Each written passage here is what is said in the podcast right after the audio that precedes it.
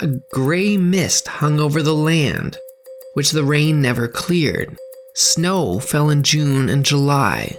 Frost came in August. Crops didn't grow. The specter of starvation loomed. One year, summer never arrived in the Maritimes, earning that miserable year the nicknames the poverty year, 1800 and froze to death, and the year without a summer.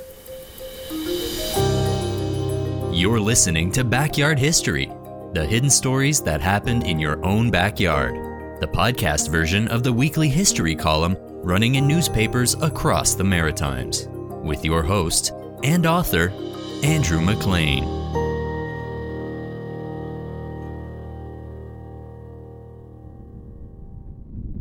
On April 6th, 1815, on the far side of the planet, in what is now Indonesia, Mount Tambora volcano erupted with an explosion which could be heard 2,600 kilometers away, and which knocked the top third of the mountain off, sending a plume of toxic smoke and ash a staggering 43 kilometers up into the atmosphere.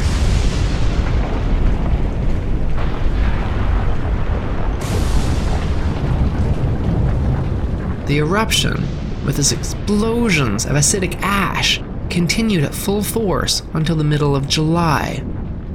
It was the largest volcanic eruption in human history. The immediate eruption killed an estimated 10,000 people, and ultimately, as many as 88,000 people nearby would die as acidic ash poisoned the water and spread disease amongst the refugees fleeing the natural disaster. The enormous plume of smoke quickly spread on wind currents all the way around the world. The entire global ecosystem was quickly altered. The weather grew cold, torrential rains fell, cities were flooded, and crops were ruined. In China, there was a famine, Across Europe, riots broke out amongst the hungry who chanted the desperate slogan bread or blood. In Canada, the Maritimes were particularly hard hit. The skies turned dark as if a storm were brewing, and they stayed that way, with no amount of rains clearing the pallid gray haze. The weather stayed miserable that spring and remained cold well into summer. Frost and even snow came periodically during the height of summer. On June the 7th, farmer Benjamin Crawford of Kings County, New Brunswick, wrote despairingly in his diary Cold north winds with snow squalls this morning. The mountains are covered in snow. Benjamin Crawford, along with other Maritimers, would not have known what caused the weather to be so bad. And that must have added to the sense of despair that they felt. There is speculation on the causes of the lack of summer. One fringe theory circulated amongst rural people in New Brunswick that the weather was punishment from God because too many farmers were leaving their farms to move to the cities. While theories like that existed, just as they do today, they were actually on the edge of the mainstream. Although it was over 200 years ago, communication was actually quite sophisticated, and Maritimers were more worldly and aware of the news and scientific developments from not only Europe, but around the world than we might assume. For example, Fredericton's local newspaper published in full the Independence Proclamation of Haiti, which was the world's first republic to throw off colonial rule and have a black led nation. Maritimers had keenly followed Napoleon Bonaparte's career, and they raised money for dead and wounded British soldiers who defeated him at the Battle of Waterloo, which was just one year before.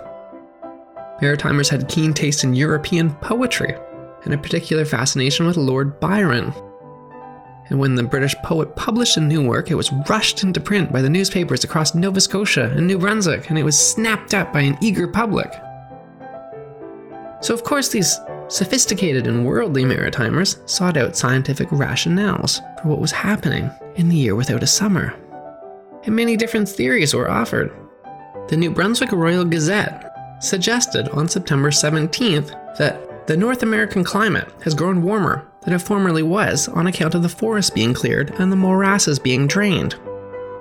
The newspaper continued if we listen to the descriptions of the old and experienced, very perceptible changes have occurred during their own recollection. The paper's takeaway was that the land was reverting to pre European settlement temperatures, and that, as the country is opened and the morasses dried up, we shall have less snow and frost and more heat and dryness. Taken together, these quotes are a remarkable indication that human impacted global climate change was widely known and it was accepted over 200 years ago, although perhaps a distinctly different conclusion was being drawn from it. The same newspaper offered a different hypothesis on July the 30th. Yesterday, snow fell on this place, they wrote. Suppose it was asked, is the coldness of the season caused by the solar spots? Interestingly, only inches away in that same newspaper, on that same page, was another article which offered a major clue as to the cause of the weather, although the connection wasn't made at the time. Under the dramatic headline of Remarkable Phenomenon was an excerpt of a ship's journal from the past October from near Calcutta in India, which read We observed a quantity of stuff floating on the surface of the water, which had the appearance of seaweed, but we were quite astonished to find it was burnt cinders, evidently volcanic. The sea was covered with it during the next two days. The surface of the water was completely covered with this volcanic matter. While debate over the causes of the poor weather continued, life grew dire for Maritimers. As the summer wore on, governments across the Maritimes watched the successive crop failures with alarm. They were keenly aware that hungry people were dangerous people. New Brunswick's government stepped in and banned food from being exported. They are not going to allow food to be sold elsewhere if it meant the starvation of their own people. Worry about these successive crop failures and the rising price of wheat became a near obsession, widely reported in newspapers and becoming a major topic of conversation. Over the course of the year, farmer Benjamin Crawford dutifully recorded in his diary the remarkable rise in the price of flour. First intermittently, when he himself ventured to town, and later more frequently when he would ask any neighbor or passerby what the price was now. Over that year, the price of flour increased 30 fold, pricing the staple ingredient far out of the reach of the budget of the average maritimer. From the beginning of European settlement, settlers preferred to eat the same diets they had in Europe, and they held the foods grown by the indigenous peoples in low regard. Lobster, for example, was particularly disdained. There was, however, one notable exception, which transcended the indigenous slash settler tastes becoming a popular staple crop throughout the Maritimes and New England. Corn. While the wheat crops failed completely that year, while farmers had to sell and later slaughter their livestock, the hardy corn grew on. As the sky failed to clear, as June and July came and went, as snow mixed with never ending rains killed the vegetable crops, the corn kept growing. When August came along, bringing frost and ice, the first and still the only time in recorded history in the Maritimes where there was frost in August, and as desperate farmers had to resort to selling or slaughtering these livestock, hardy corn survived. However, the weather was so poor that the corn wasn't ripening. In New England, the corn crop never did ripen, but the Maritimes had a stroke of luck in late August and received a brief burst of warm sunny weather, which allowed the corn enough time to ripen. This short lived but well timed burst of good weather and the hardy corn crop alone was likely responsible for the Maritimes staving off the large scale starvation and the food riots which were experienced in Asia, Europe, and even right next door in New England. The coming winter was still extremely difficult. Winter arrived quickly, many of the ports frozen in mid November. The desperately hoped for aid in the form of European wheat never came. Some shipments of barley, rye, and oats arrived, but they were described by the Gazette in November as barely usable. The poor quality, however, didn't stop people buying it, and it didn't make it any cheaper, with the newspaper sourly noting what little barley was left met ready sale, though there was no amendment in price. That winter, Maritimers went deep into the forest to search for roots and bark which could be boiled into some form of sustenance. Precious heirlooms were sold by desperate people needing money to buy food. Those who were lucky enough to live by the coast reduced themselves to eating a foodstuff that was so plentiful it would wash up on the shore after a storm the much hated lobster. Nonetheless, and largely because of the corn crop, mass starvation was avoided in the Maritimes. The rest of the world was not so lucky. An estimated 1 million Europeans died of starvation, while Asia experienced an outbreak of the devastating cholera pandemic, which swept all the way from the Mideast to Japan and killed as many as 8 million people. While Maritimers suffered, in Europe, their favorite poet, Lord Byron, and some of his fellow writer friends went to Switzerland a miserable summer.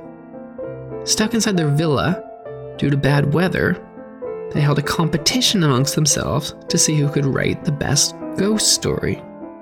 Amid the claustrophobic, dark, and desperate atmosphere, that ghost story competition led to the birth of the horror genre. When the competition was finished, Mary Shelley had penned Frankenstein. John William Polidori wrote a short story called The Vampire, which later formed the basis of Bram Stoker's Dracula. And Lord Byron wrote a chilling poem called Darkness, depicting the news swirling around him in the year without a summer. A poem which was later published and eagerly read by as many fans in the Maritimes. I had a dream, which was not all a dream. The bright sun was extinguished, and the stars did wander darkling in the eternal space. Rayless and pathless, and the icy earth swung blind and blackening in the moonless air. Morn came and went, and came and brought no day, and men forgot their passions in the dread of this their desolation, and all hearts were chilled into a selfish prayer for light and they did live by watchfires, and the thrones, the palaces of crowned kings, the huts, the habitations of all things which dwell, were burnt for beacons, cities were consumed, and men were gathered round their blazing homes. To look once more into each other's face. Happy were those who dwelt within the eye of the volcanoes and their mountain torch. A fearful hope was all the world contained, Forests were set on fire, but hour by hour they fell and faded, and the crackling trunks extinguished with a crash, and all was black.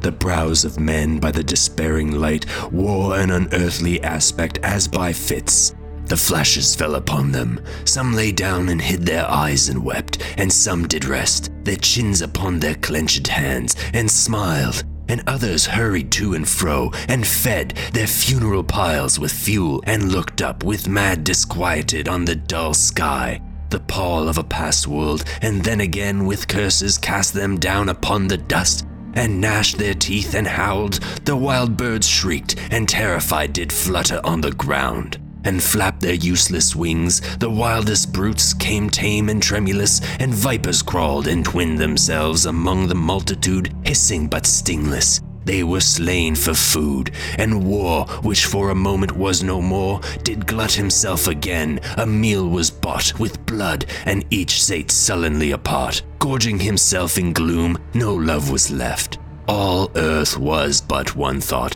and that was death. Immediate and inglorious, and the pang of famine fed upon all entrails. Men died, and their bones were toneless as their flesh. The meager by the meager were devoured. Even dogs assailed their masters, all save one. And he was faithful to a course, and kept the birds and beasts and famished men at bay, till hunger clung them or the dropping dead. Lured their lank jaws, himself sought out no food but with a piteous and perpetual moan and a quick, desolate cry, licking the hand, which answered not with a caress, he died. The crowd was famished by degrees, but two of an enormous city did survive, and they were enemies. They met beside the dying embers of an altar place, where had been heaped a mass of holy things for an unholy usage they racked up and shivering scrapped with their cold skeleton hands the feeble ashes and their feeble breath, blew for a little life and made a flame which was a mockery. Then they lifted up their eyes as it grew lighter and beheld each other's aspects, saw and shrieked and died. Even of their mutual hideousness they died unknowing who he was upon whose brow famine had written fiend. The world was void, so populous and the powerful was a lump, seasonless, herbless, treeless, manless, lifeless, a lump of death, a chaos of hard clay. The rivers, lakes, and ocean all stood still, and nothing stirred within their silent depths. Ships, sailorless, lay rotting on the sea, and their masts fell down piecemeal. As they dropped, they slept on the abyss without a surge. The waves were dead, the tides were in their grave, the moon, their mistress, had expired before. The winds were withered in the stagnant air, and the clouds perished. Darkness had no need of aid from them. She was the universe.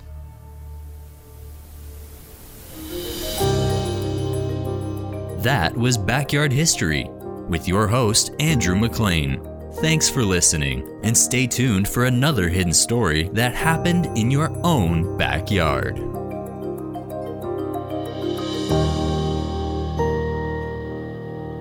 Produced by Jordan Lozier.